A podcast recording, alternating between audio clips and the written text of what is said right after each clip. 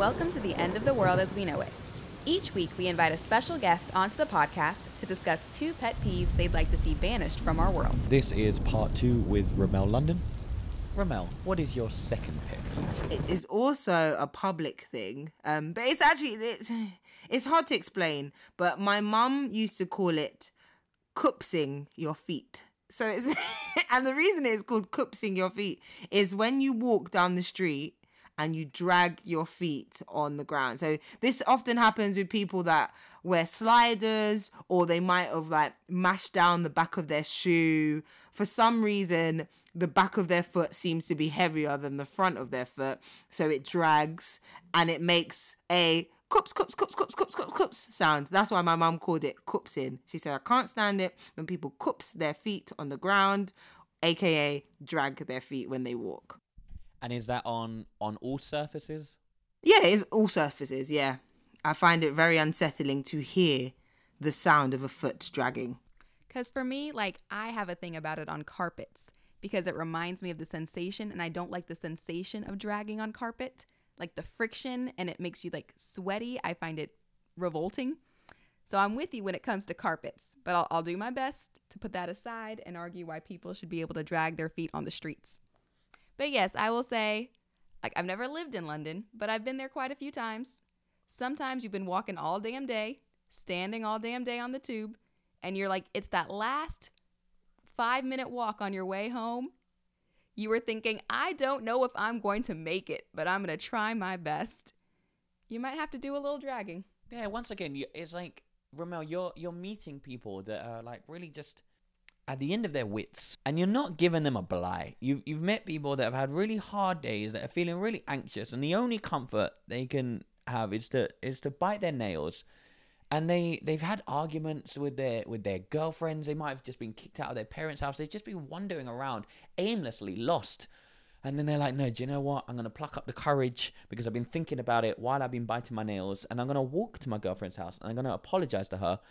But they're all, at the moment, the girlfriend lives in Morden. And when, when he comes to this realization, he's in Brixton.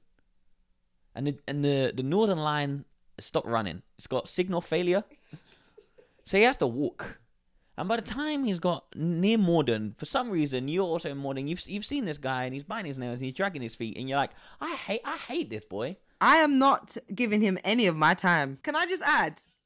Also, the the term dragging your feet is a a very well used term and phrase in terms of people just not pulling their weight and all that kind of stuff. So I think it's in society it's actually quite well known that dragging your feet has very negative con- connotations. Like you're just not really. What if the person is a roller skater or an ice skater, and they are prepared? They've got they've got a big tournament coming up, and they they can't get to the ice rink at the moment, and they left their rollerblades on the bus, and then so they have to just envision it in their head. So they're just sliding one way, sliding the other, because they want to be they want to be Torvill and Dean.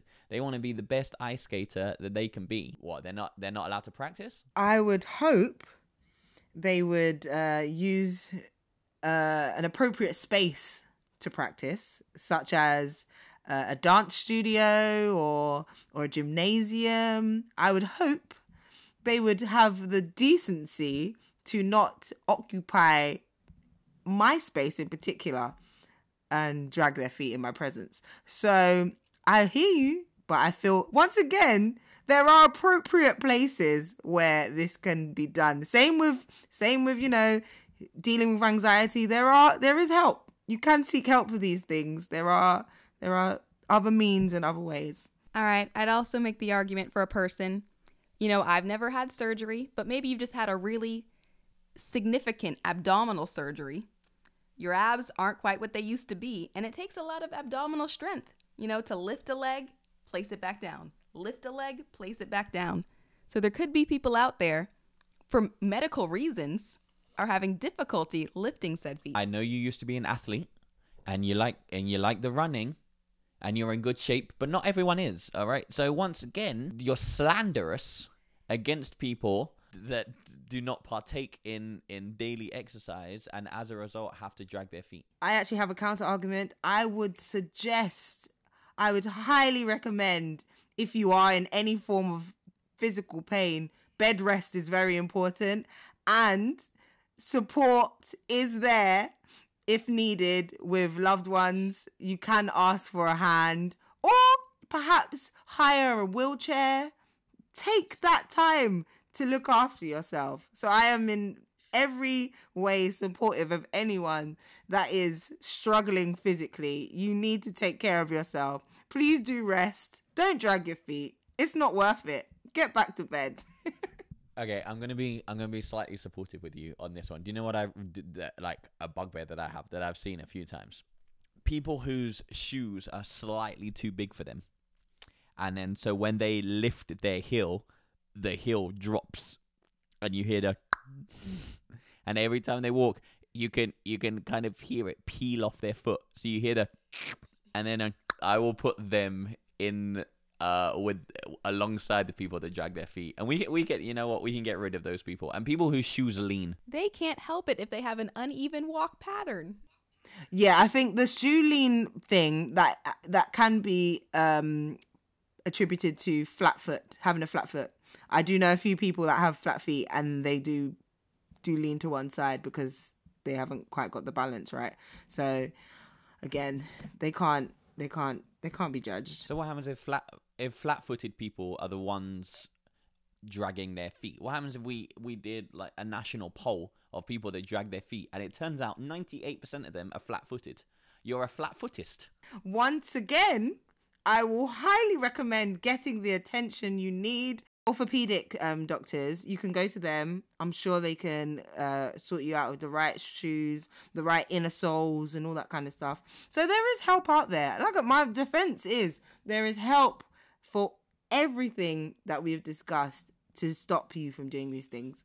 all right what about the people that drag their like drag their feet because of a slight disability is flat is is I will I will argue that maybe flat-footedness also a disability It prevents people from going into the military all the time. People are like, my feet are flat. I can't fight. So the military classifies it as a disability. But okay, flat-footed people. Okay, I I do believe you do have a, an ailment that can you know that you can use as your defense. oh now I think you're now now you're downplaying flat-footed people now it's just an ailment I don't think it's classified as a disability, to be honest. I don't think it is. if it is, if it is, I apologize. I apologize, but I do feel like it's. I don't know. I don't know what it is, but they they can get the blight. But people that purposely drag their feet, they need to be punished. even the people they they work a retail job they had to do it they had to do a double shift they've been on their they've been on their feet at the gap for 13 hours they're not allowed to drag their feet on the way home I would advise them to get better shoes to work in because that shouldn't be the case. i do believe that i have said to people in my life pick your feet up. You've said it to me. oh you're a foot dragger. On occasion, if this my life circumstances have led me to be, I would not say I'm a habitual foot dragger, but on occasion. what what life circumstance? Because th- there are times that i've like walked up the stairs and my first step is that of more of a drag than a, than a step. And I, and I get it all the time from you. Jamie jamie you don't even it, it's just very like you're calling the dog jamie um and then so i don't know why i'm not allowed to do like just like a slight drag when i get to the top of the stairs but you're saying that you're allowed to drag your feet out in in the world because circumstances has led you there. What are these circumstances that are leading you to drag your feet? Well, I think you covered all of them pretty much earlier, so I don't know why all of a sudden you're acting as if you don't understand these circumstances. Well, you've been linking boys who live far away from the bus stop. Yes. yes, all throughout our marriage. This is a revelation. This is a real insight into the relationship. I'm glad you could, you guys can have open conversations though. This is beautiful. All right, fuck them. They they're gonna go. We're gonna we're gonna we're gonna banish them from the world. Uh, I will I will say this as well, people, boys and girls. You can go into Clarks or other retail shoe things? And they, do they still have the thing that you put your foot on?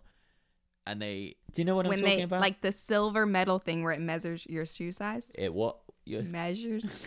yeah, the thing that you stand on, and then there's the silver bar, and they pull it down to your big toe to tell you exactly how big your foot is. That is a free service that was available definitely in the 1990s. I'm not too sure about about now. When I used to go to Clarks to buy my Wallabees.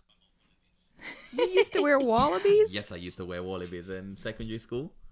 That was definitely a secondary school thing. Yeah, that was the trend. I never owned them. My mum refused to buy them. But um we were regular um shoppers at Ravel's. My mum was very keen on getting the finest leather.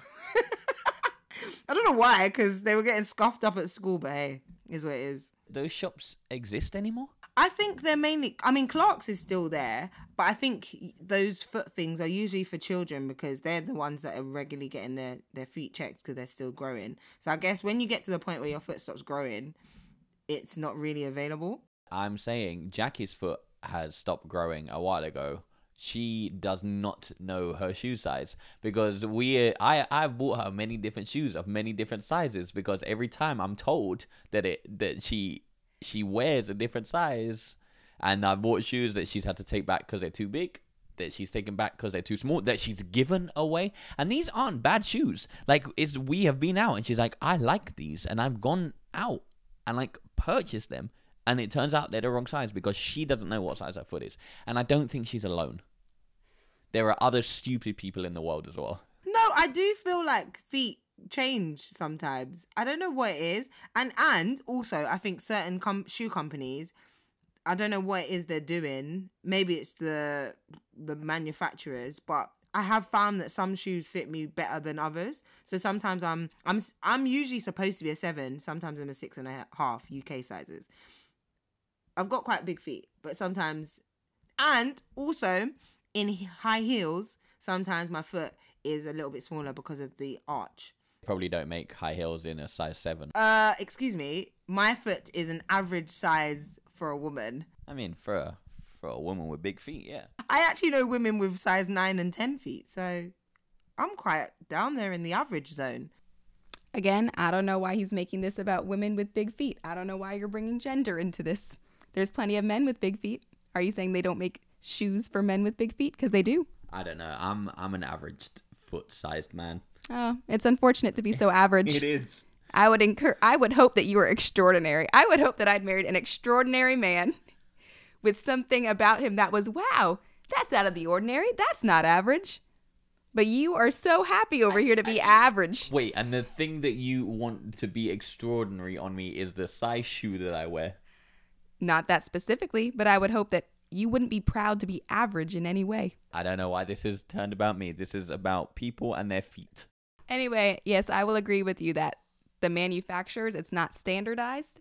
And also, I will add that I don't like shopping or buying clothes or shoes in general. So anytime he's purchased me these shoes, it's not because I've been like, oh, Jamie, please, can I have these? He said, all your shoes are old and dirty. Let me buy you something. And I'm like, no, I don't really need anything. And he's like, no, you need something. And I'm like, okay, I guess these are fine. And then he gets mad when they don't fit because I bought them under duress. Oh, look at that. A husband wanting to treat his wife. Oh, the horror. What a horrible, bad life that you live, Jackie. Oh, I just wish that you could wear your Birkenstocks that you found at college seven years ago every day for the rest of your life. But no, me, I just wanna I just wanna shower you with gifts. Oh, you're you've got it so hard.